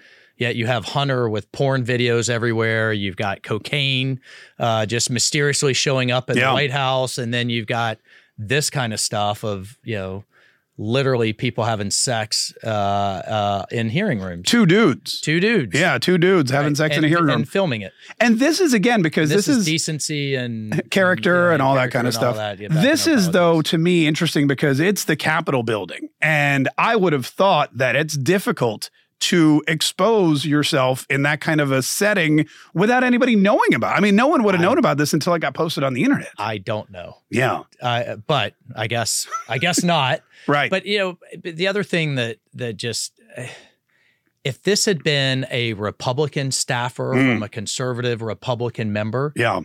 headline news, every major news outlet, mainstream media, all over the place. I mean, Yeah. this is you know, but for them posting that on the video. Did you just say but No for? for intended. Oh, No- okay, all no pun intended. I think I got it. Jeez, man. Uh, Congressman Mike Waltz from District Six. Now it's been a very, it's been a very busy, it's been a very busy few months. You had, of course, uh, Kevin McCarthy getting vacated. You had the the four rounds of voting until Mike Johnson became the speaker unanimously. How is he doing, by the way, in your opinion? What's his? Because you know, a lot of people go back and forth. It's kind of like a roller coaster of emotion with Mike Johnson. There were some things people really happy about, things they weren't really happy about. Yeah. Well, look, first, it's damn near an impossible job. Of course. I mean, talk to any manager, any leader, when you've got 222 direct reports, Mhm. any one of which can fire you at Yeah. any given day. I wish I had that in my contract. Yeah. I was like, you know what? I'll work for you, but I'd like the option to just say goodbye to you when I don't like whenever at any moment. Yeah. vacated. So there's that. We're fighting three against one. Uh, we're fighting against House Democrats, Mhm. Senate Democrats, Mhm. half the time Senate Republicans, Mhm. uh, and and the entire administration. So there's that. Uh, look, I, I I've sat next to Mike Johnson in uh, in the Armed Services Committee. Mm-hmm. Uh, I think he is there absolutely for the right reasons. He's a good man. He's got an impossible job uh, because the moderates have now seen, hey, when when conservatives don't like something, Yeah. they object, they obstruct until they get their way. Now the moderates are doing the same thing, which means it, it's tough. They're playing by the same playbook that the conservative same- caucus they're, played They're by. playing by the same playbook. Th- Yeah. that's and we an- have, by the way, we have 18 members in our conference that were that are in districts that Biden won. Yeah. Uh, in in 2020, they want to get reelected so we can keep the majority. So it's it's a hell of a balancing act he's got. Let's talk about the majority. You did not vote to expel George Santos. He Yeah. got he got expelled anyway, though, and now Kevin McCarthy's gone. We got a couple of potential other vacancies. How much harder does that make everyone's job when you guys come back? I mean, we're at a one two seat Yeah. majority now. It's tough. It's tough. Number one and number two, I didn't vote for uh to expel Santos because we've had five people expelled Right. in the history of the House of Representatives, three for treason and two that were convicted Mhm. for crimes. Uh, he hasn't been convicted. Everybody deserves their day in court. It certainly looks really bad uh, what he did, but everybody deserves their day in court. How many times have we seen something look really bad and then the other side of the story's told? And the danger, I think, now is everyone's And saying, well, precedent. If, you get a bad ethics committee report, all of a sudden you can get expelled. You got it. And we know that a bad ethics committee report that could always be politicized. Gee, you think? Yeah. I'm just double, in Washington. I mean, I'm just, Yeah. I'm just Right? double checking. So, we'll we'll talk know, to Matt Gaetz about that one, but I'm sure you know that's something that a lot of people are concerned about when they're looking at those ethics committee reports. You're, by the way, on the oversight committee now. Yep. Hey, congratulations. Thank you. How'd you do that? Uh, I was asked to do it. That's great. And I stepped up. And that means that you're going to be directly involved in this. Well, if he ever comes in for the deposition, the deposition of Hunter Biden. You got it. What? Where? are- Where are we that with that? I mean, I know he showed up, he made that big speech, he left, and the House said, "Okay, great, we'll just force you to come in." How many times was Don Jr. deposed behind closed doors? Countless. Lawyers on both sides, hours and hours. You before you have the big spectacle, which by the way, when you see a member of Congress asking questions, they're Mhm. on a five minute clock. Right. It's fast. Mhm. Uh, and you know, Hunter can sit there and obfuscate, filibuster, lie, what have you. You got to get behind closed doors and really dig into the details, especially when you're talking about literally dozens of shell companies, international money movements, things that move to that wires to Biden's address from Chinese state-owned enterprises. I mean, we have a whistleblower from uh, uh, a whistleblower and a credible FBI informant Sure. saying they set up these shell companies to make it virtually impossible to trace the money. So you can't do that in an open hearing. You have to do that behind closed doors. We have the bank records. We're getting more. Uh, this thing stinks to all high hell. And um, uh, look, at the end of the day, I don't know any government official Yeah. that needs to hide money that way. Right. I mean, sitting vice president, Eric Swalwell says he was just a really good guy. That's why he was loaning hundreds of thousands buying of dollars. his house with two and a half million in cash. I mean, you don't believe Eric Swalwell? Shell companies set up in uh, shell companies set up in your grandkids' names. Yeah. Uh, by the way, over one of the things that this is why we needed the formal impeachment inquiry is they're sitting on uh, the the archives are sitting on tens of thousands of emails that Biden sent using a fake name Yeah. from pseudo accounts uh, to Hunter's business. Those are the. Robert L. Peters. Uh, Those are the Robert email. L. You still don't have Peters, all of those his right? business partners, the the the phone calls, the dinners. I mean, come on, man. You know, Come on, man. Come on, thank, you- man. Thank you, Joe. So you're so this is a big. I mean, this is a big deal for you, and this is going to be a big. This is going to be a big um, January and February. How do you think that the? Do you think that this investigation or a formal impeachment will come what right around Super Tuesday, earlier, later? What do you think? I mean, it's only fair if you're going to have uh, Donald Trump in court the day before Super Tuesday. Maybe Joe Biden should be on the Hill. Yeah. You know, I mean, that is a weaponization of our justice system. Uh, Gee, what a coincidence to have the court Yeah. date the day before. We're going to, I mean, Mark, in all seriousness, we're going to follow the facts. Okay. And we've got to be, and we have to do it, and we have to do it in the right way. And I'll point out to people that the media will turn Biden, like they did Clinton, into the victim. Right. And Clinton's approval rating was hovering around 60% in Mm-hmm. 1998 at the end of impeachment. We've got to make the case. Fortunately, on our side, it's all there. Yeah. We've just got to get it. Uh, and then lay it out in a way that people can understand. And eventually, even when you've got CNN starting to say, whoa, whoa, wait a minute. I don't know if you saw that interview Mm-hmm. Oh, yeah. where they were saying, wait, this was a lie, that was a lie, clearly, then we know we're making progress. So we're going to keep following the facts so it's there. But on the oversight, just real quick, Yeah. it's also things like um, we're looking at calling a hearing about the. Have you heard of the speed limit for the fishing industry and Yep. everybody going offshore? But it's also commercial uh, fishing. It's anybody uh, coming into our ports for a whale that, for the documentation that we can find, the right whale has been hit and killed twice. Mm-hmm. So we're going to trash our entire retail, tourist, commercial fishing industry, plus everything coming into our ports for that.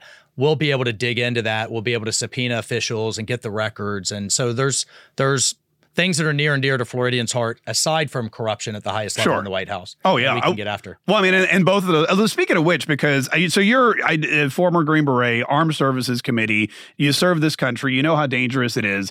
Uh, what's going on right now in Yemen, or with the Houthi, uh, with the uh, was it the um, Houthis? Houthis who are sending these drone attacks constantly to the USS Carney, which is docked right here in Mayport. Yeah, Usually, which, by the way, President Trump listed as a terrorist organization. Correct. These are these are Iranian-backed rebels. uh, yeah. rebel terrorists uh, in Yemen, which, if you look at the map right there at the choke point of the Red Sea before Yep. you get to the Suez Canal, 20% of global shipping. And we're sending what more there. ships there because this is. I mean, this is a And serious we've got problem. two of our two of our destroyers from Mayport, Right. One of which is USS Carney that shot down several of these missiles and drones right there, protecting you know that critical uh, uh, global shipping choke point. But the problem, this is like somebody shooting at you, Mm-hmm. and you're which is the Houthis. You're only authorized to shoot the bullets. that was my next question. not question. the shooter. Right. And the Biden administration has not authorized our Navy to take out the missile launchers, to take out the drone launchers and the shooters because they don't want to offend Iran. I, I that was my next question, which I already knew the answer to. But I mean, at what point, how long can our our soldiers and our seamen sit there just shooting these things out of the sky before we have to say stop? Or before, God help us, one of our ships are hit. Yeah. Right? This happened in 1998. Uh, one of uh, a mine that the Iranians put out hit one of our destroyers. What did Reagan do? He didn't just go after the mines. Right. He sank five Iranian ships Yeah. and said, "You better knock it the hell off." That's what the Iranians understand. Until you hit them, you know what do you do to the scho- schoolyard bully? You don't keep saying, "Well, can I give you a little more lunch money?" That's what Biden's doing. You punch him in the nose, Yeah. and then I mean, when yeah, when deterrence, peace through strength is it's it's restored on the schoolyard. when Same Ralphie thing in the Middle East. when Ralphie beat the crap out of Scut Farkus, that's the only thing that Thank stopped you. him in a Christmas that. story. We all know that. Yeah, Yeah, was- yeah, we got to be Ralphie, and uh, the Houthis are Scut Farkus. All right, speaking of the military, so the NDAA passed. Yeah. You voted for. Uh, the bipartisan bill, which which funds the military, gives them a pay raise. A lot of people were saying there's a lot of good stuff in this, but there's a lot of woke stuff that stuck around. There's also the FISA uh, the thing that's still in there too. Why is it? Why did you deem it necessary to pass it? This is why I brought my list. This is why you brought notes. yeah. No, this is why I brought my list. Okay, This is- all right. Look, there are things that uh, that you can pass good conservative bills. Uh, I could come on your show talk about all the good stuff in Yeah. there. It's going nowhere in a Democrat Chuck Schumer's run Senate. Mm-hmm. There are things like the defense bill got to get into law, Okay. which means we've got to negotiate with Senate Democrats, and we didn't get everything we wanted. Here's what we did get. Okay. Which was actually my provision. We got a ban on critical race theory. I saw that. That was any good. training, any military academies, what have you. If I'd voted against it, you know, maybe that wouldn't have we wouldn't have made it in. We got a hiring freeze on any future DEI. We wanted a full ban. We wanted to defund them all, but in the compromise, we got to freeze. At least they're not going to grow it. How many chief DE and I officers, officers are there in the military right now? Do we know? That well, there is a, a chief DEI. There's one chief officer, DEI, but then there's and then all the services have theirs, and Okay. then combatant commands have theirs. There's dozens and dozens. But there will be no more. There will be no more. Okay. Uh, and then next year, you know, pray God we win the Senate and White House, and we'll roll back the current ones. Okay. The current ones that exist. We got a five and a half percent pay raise for all of our troops. we got stuff. an increase to basic housing allowance, which we know rents and mortgages, and you know, thanks Joe Biden, Bidenomics, Mhm. uh, are are going through the roof. Near and dear to my heart. The counter domestic extremist working group Mm-hmm. that was set up right after uh, Jan 6 we were able to eliminate that as they're labeling everybody a, a, a domestic terrorist in the military. A little bit, little bit scary for everybody that was ejected for COVID. Uh, the Secretary of Defense has to reach out to them personally and lay out a pathway for them not only to come back in but not be penalized uh, for the time that's gone. There were some other important things on the industrial base Right. uh, that funds our troops, and then finally, you know, anytime Rashida Tlaib, Omar, AOC, and what Right. have you are voting one way, I'm inclined to vote the other. Look, on the FISA thing, it's tough. We can't let it expire. Mhm. Uh, this is a program that lets us go after foreigners on foreign soil, whether they're terrorists, Iranians, Chinese, uh, nuclear scientists, what have you. We've got to be able to go after them. Where it gets tricky is if they're talking to Mark Kaye back here in the United States. Right. What we can see right now is we can do a search and say, oh, Mark Kaye talked to uh, a phone number we know that is aligned to Hamas six times in the last week. We can see that Mhm. without a warrant. In order to then see what you said and dig any further, we have to get a warrant. What we need to reform is how that warrant comes about.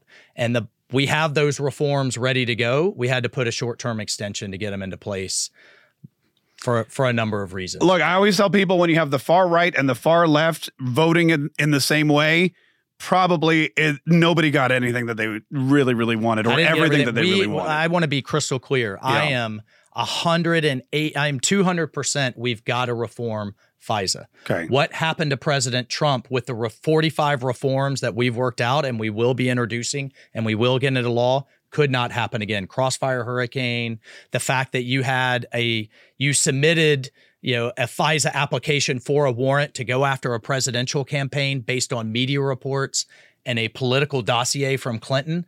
None of those things should ever happen again. And if they do, you got to actually have criminal penalties. Those are all the reforms we're going to get into place. All right. Period. As soon as he gets back next uh, year and kicks butt on the uh, on the oversight committee, uh, ladies and gentlemen, big round of applause, Congressman Mike Waltz. Thank you, sir. Thanks for being here. We got to take a quick break. We will be right back. More Kaye Show right after this. This is the Kaye Show. My name is Kaye. 855-940 Mark is whatever. We went a little, little long with Mike Waltz, but that's what happens when you have a congressperson in here. You know, we they they only get five minutes when they're on the hill. So here we like to give them even more time, which means we have to take one more quick break, but we will be back in just a minute. And we're gonna have some of your phone calls, some of your open mic messages. 855-940 Mark is our number. Don't go anywhere, don't go anywhere, folks. We will be right back.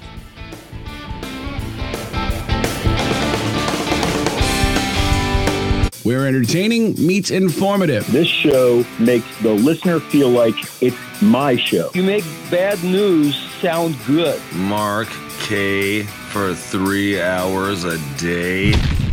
Loving it! This is the Mark Kaye Show. This is the Mark Kaye Show. My name is Mark Kaye. 855 940 Mark is our number 855 940 6275. And yes, I know that that was a very, very, very quick break. But uh, like I said, we had the congressman in here. And, you know, it's we could have gone on forever. We just barely scratched the surface of the NDAA. And he began to explain why he voted for it and the uh, the thing about the FISA um, al- allowance in the, uh, the document. He also talked about, and this is one of those bills where we talked about it last week. There's a pay raise for soldiers, which needs to get through. We need to fund our uh, Defense Department, but we don't really have the power um, to to do whatever it is the Republicans want to do. Some some Republicans even voted with Il- Ilhan Omar and AOC, and as I point out before, those are things I think that show uh, there were compromises on both sides. I- I- does it mean that everyone should be happy? Nope. But I mean, when was the last time we were all happy about something that happened in Washington? Anyway, thanks to the congressman for coming in. Uh, we we also here's the thing: Hannah's still out. Uh, when we uh, when I went to when I ma- when I traversed to her homestead, uh, which was a very, very long trip. Um, when I traversed to her homestead over the weekend to see her and the baby, and her husband was there too. It was a great time. Um, we talked a little bit about that. She still contends that she's going to be back in late January, uh, on January the 25th, which is a Thursday. And again, I pointed out coming back on a Thursday is kind of weird. Why don't you just come back on the following Monday? But I don't know if she's I don't know if she's just getting you know uh, what like uh, like cabin what it, cabin fever. I don't know if she's like you know missing the environment here. I can't imagine. You know if she needs someone to make fun of her, I can just call her up. Um, but uh, she's that's that's her plan. That's her goal is to come back on January the 25th. We do have her coming in next Friday for our gift exchange, which is very exciting and she is going to she is going to bring uh the baby. There was a point i was bringing up about this. I forget what it was. Um uh, but the fact of the matter is that uh the fact of the matter is that yeah, i forget. 855 i'll be honest with you i just totally lost my train of thought. 855 940 6275 oh now i remember since she's going to be out for another month we are lining up various different guest hosts to come in. We have Susie from Middleburg, who is going to be sitting in her chair for one day. We're very excited about that. Uh, Congressman Aaron Bean has requested that he comes in, and he he had some. He wanted to interview me, which I don't quite understand, but you know, to each their own. And now Congressman Mike Waltz has said, "Hey, maybe I can maybe I can come back in filling in for Hannah." I had no idea Hannah's job was so exciting and or popular, but there's a lot of people that want Jennifer Carroll, the former lieutenant governor. We're going to try to get her in as well, um, because apparently a lot of folks a lot of folks want to. Um, a lot of folks want to be in that chair. 855 940 Mark is our number 855 940 6275. There's a couple of other stories that have popped up, which again, I think we should, pro- we definitely probably need to, uh, we probably definitely need to, to hit on. There's a, there's a whole thing coming out of the Vatican with the Pope and what I think people are kind of misunderstanding. I've read through it a couple times myself. Uh, but basically, what's happening now is the Pope, Francis, who many people in and out of the Catholic Church have deemed the most liberal pope in the history of popes. Of all the popes, this one's like the most left leaning pope we've ever had. And when you're, like, because the conservative, or the Catholic Church, by the way, is very conservative. You know, when you look at all of the tenets of the Catholic Church, when you look at the Ten Commandments, when you look at, you know, the Gospels, when you look at the, the teachings and, and what the, the Council of Cardinals and this and that and the other, what they put down, you know, there's some real, there's some real distinct laws that that guide the Catholic Church. One of them is, of course, murder is bad. In fact, it's not only bad, it is a mortal sin. And that includes abortion that you know babies are miracles they're gifts from god and if uh, a baby is born uh, out of wedlock or is a you know uh, undesired or whatever that's part of god's plan and it's not your choice to decide whether or not that baby lives or dies. Abortion is one of the probably biggest sins known to the catholic church and it's one of the things that they fight hardest against. Um, another one is gay marriage. Gay people are not allowed to be married in the catholic church because marriage is between a man and a woman, and that's a very common. I, mean, I think most Christian societies believe that. I remember seeing it. I remember seeing an interview with Joel Osteen and Oprah years ago, and Joel Osteen was asked that question by Oprah: Why can't? Why doesn't your church uh, support gay marriage? And he said, "I've read the Bible, and I just don't see anything that supports it." Well, only he said it in his, you know, very Houston, very Houston Joel Osteen kind of a, um, accent. Anyway, well, Pope Francis Francis just released a formal approved letting of Catholic priests to bless same sex couples. So, what that means is that if you're a priest and you are asked to bless a same sex couple, you can now do it. Uh, that doesn't mean I don't think that you can still that you can get married in the Catholic Church. That's not uh, not at all what it means if you're a, if you're in a uh, a gay relationship. It's a radical shift in policy, says the AP, that's aimed at making the church more inclusive while maintaining its strict ban on gay marriage. But while the Vatican statement was heralded by some as a step toward breaking down discrimination in the Catholic Church, some LGBTQ plus advocates warned it underscored the church's idea that gay couples remain inferior to heterosexual partnerships. Um, I mean, and that's something that, you know, it's not necessarily inferior. It's just one is godlike and the other is not. And that's basically, it's pretty cut and dry in the Catholic Church. The Catholic Church is, it, there's really very few gray areas. You know, it's a sin or it's not. You can do it and go to heaven, or you can't. I mean, it's it's really not that complex. Um, but now, with what the the Pope has issued, this proclamation saying you can now, uh, you can now bless gay couples not necessarily bless their marriage or allow them to be married in the church, but bless them, it does kind of offer one of those gray areas. And in the Catholic Church, gray areas, uh, we're not really we're not really fond of those kinds of things. But it goes right along hand in hand with all of the things that uh, Pope Francis has been doing. He's one of the most climate conscious or climate forward uh, thinkers that we've ever had. He's also um, you discussed different proposals uh, about you know allowing women to be priests and things like that. So this is a liberal pope who is pushing a liberal agenda in a very conservative uh, religious institution. Now, a lot of folks think because of his advanced age and his rumored health problems. I don't know if you've seen him lately, but he's not getting any younger.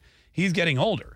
And because he's been sick and he's had to skip some masses at St. Uh, Peter's um, or at a, in a basilica, because he's because he's been in a wheelchair, because he's been kind of frail looking, people believe that he may be on his way out, either medically or just that he's going to retire, step down, that he'll no longer be able to execute his papal duties. And as a result, uh, maybe he's trying to push through all of these things that he's wanted to get done, you know, before that time comes. He's 87, by the way. He just turned 87. He had a birthday yesterday. Uh, so he's now 87 years old. And I don't know if you know, but that's not that's not that's not young for a pope or really anyone else. Uh, 855 940 Mark is our number 855 940 6275. The other story is, and we touched on it a little bit, the idea that Barack Obama is no longer supporting Joe Biden. And that's a biggie because Joe Biden was eh, kind of pushed into the presidency by Barack Obama, and I think the only reason a lot of Democrats felt felt uh, stable with Joe Biden as a choice or felt comfortable with Joe Biden as a choice, I think a big reason why Democrats really were able to rally behind Joe Biden and drag him over the finish line is because they knew that Barack Obama was there. Barack Obama was the guy pulling the strings. Barack Obama was the guy calling the shots. Barack Obama was going to make sure that Joe didn't F things up because Barack Obama always said that you never underestimate Joe's ability to F things up. And we know, I mean, that's a direct quote from the former president about the current president. Go yourself. Yeah, thank you, thank you, Elon. Um, but anyway, so that's that's kind of the uh, the thought process. Well, now insiders inside the Barack Obama I don't know, headquarters or the Barack Obama cabal, if you will, have now developed, have now released statements to the Washington Post that Barack Obama, he's not confident in Joe Biden anymore. He's not confident that Joe Biden can win. And if you think about it, if you think about this, what you're going to realize or what you're going to understand is that nothing ever leaks out of the Barack Obama camp on purpose. Nothing ever leaks out that they don't control. And this whole uh, anonymous tip that Barack Obama has openly admitted to people within his orbit that Joe Biden is no longer able to win the election, that Joe Biden has some serious issues with his poll numbers, that, that the support for Joe Biden is dwindling so much that Donald Trump could win. And if Donald Trump wins, oh my gosh, that's the worst thing that's going to happen to our republic since, well, Joe Biden taking office. A new poll on top of all of this shows that 54% of Democrat voters would like to replace Joe Biden as the 2024 nominee. 50, 54% of Democrat voters, which means not only does he have a low approval rating, but he has such a low approval, uh, low approval rating, people want him to go. They, they don't even want to vote for the guy. It's they're not saying do better. They're saying go away. They're not saying improve, they're saying hasta la vista. They're saying we don't even want you to try again. We would like you permanently benched, and we want to bring up the next guy. you know, the ne- next man on the band, next man up, as they say in football. Uh, Democrat Party voters, according to Breitbart, are unhappy President Joe Biden, 81, is the presumptive Democrat nominee to likely challenge former President Donald Trump. The poll highlights the discontent. I'm sorry, the disconnect and discord inflicting the Democrat Party after Biden refused to step aside and allow a different Democrat to lead the party. 54% of Democrat primary voters prefer an alternative to Biden. Just 43% of Democrat primary voters want to keep Biden. The polling showed a slight uptick in negative sentiment against the president. Now, the interesting thing about this is that if you don't, and we just talked about it with Mike Waltz, he said, I think we can keep the House of Representatives if we win the White House. Because what that means is you're going to have a whole lot of Republicans, a whole lot of Donald Trump voters, a whole lot of MAGAs going out to the polls to get their man back in office. And while they're voting for president, they're obviously going to vote for Republicans for Congress as well, although sometimes that doesn't necessarily happen. The Senate, all right, that could play out differently. But if we get the House of Representatives and the White House, that's a whole different ballgame. And that's something we could really, that's something we could really work on some change with. And and so what this means is if people don't even want Joe Biden on the ticket, if Democrats don't even want the guy running, they don't want him any, anywhere near the presidency, then they're less likely to even show up and vote.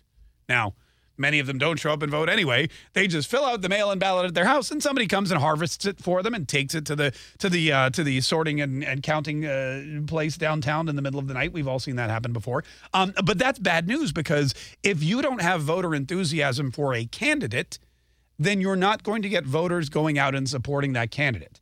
This is where the abortion issue has become is going to become even more important because any state where there's an abortion issue on the ballot, they're going to get voters to come out. They're going to get left-wing Democrat voters to come out and save a woman's right to have an abortion for any means necessary. And if they can get get these abortion uh, votes on the ballots in swing states, it's going to be a very close vote. But keep in mind, it will not be a race between Joe Biden and Donald Trump. It's going to be a race between abortion and Donald Trump. That's what's really on the ballot. Because right now, Joe Biden is not going to get Democrats to go out and vote for him, but abortion will.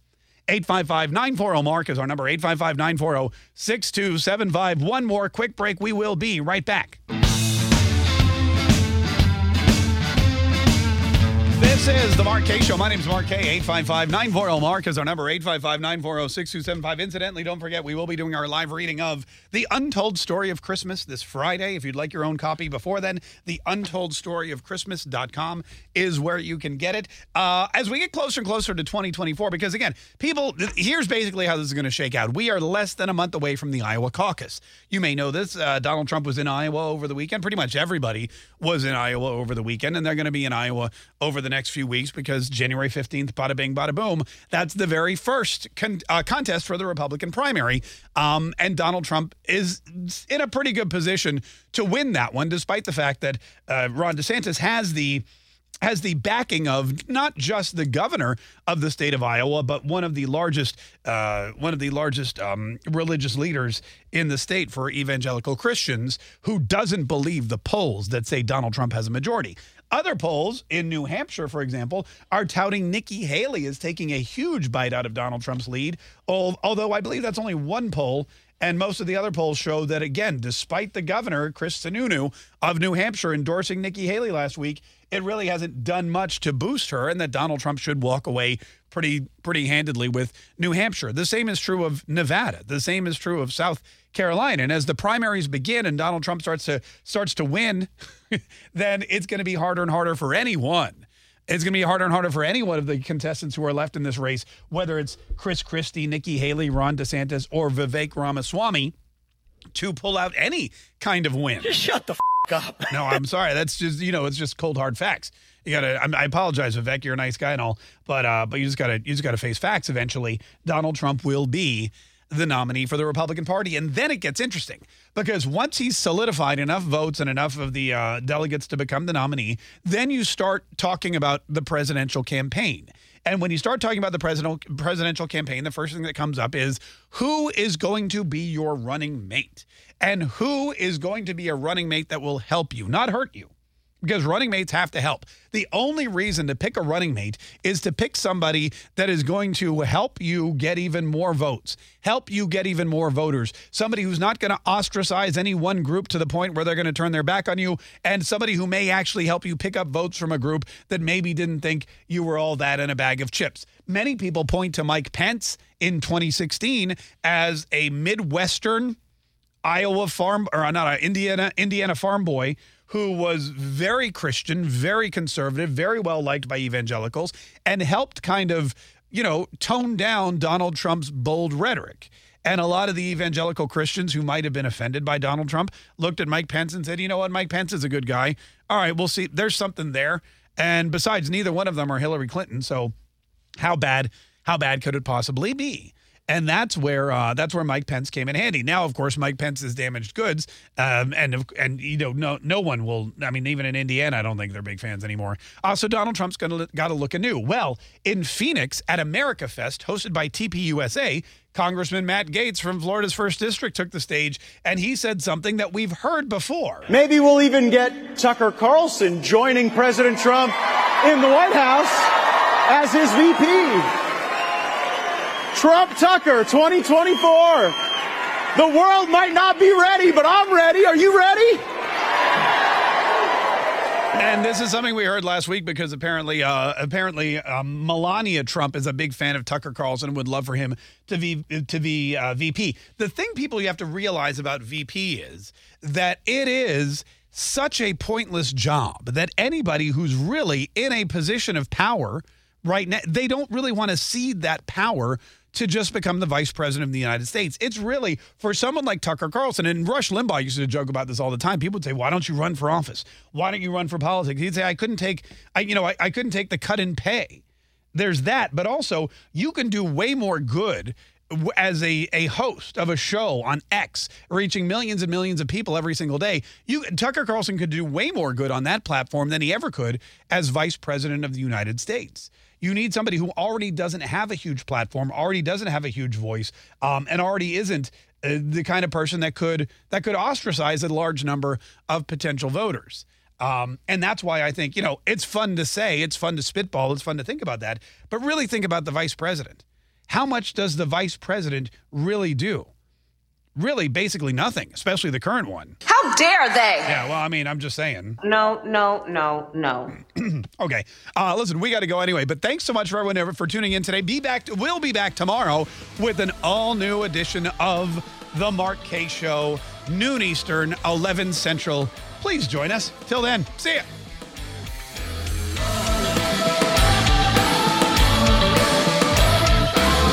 You've worked hard for what you have your money, your assets, your 401k, and home. Isn't it all worth protecting? Nearly one in four consumers have been a victim of identity theft. Lifelock Ultimate Plus helps protect your finances with up to $3 million in reimbursement. Lifelock alerts you to identity threats you might miss. And if your identity is stolen, your dedicated US based restoration specialist will work to fix it. Let Lifelock help protect what you've worked so hard for. Save 25% off your first year on Lifelock Ultimate Plus at lifelock.com slash aware. Terms apply.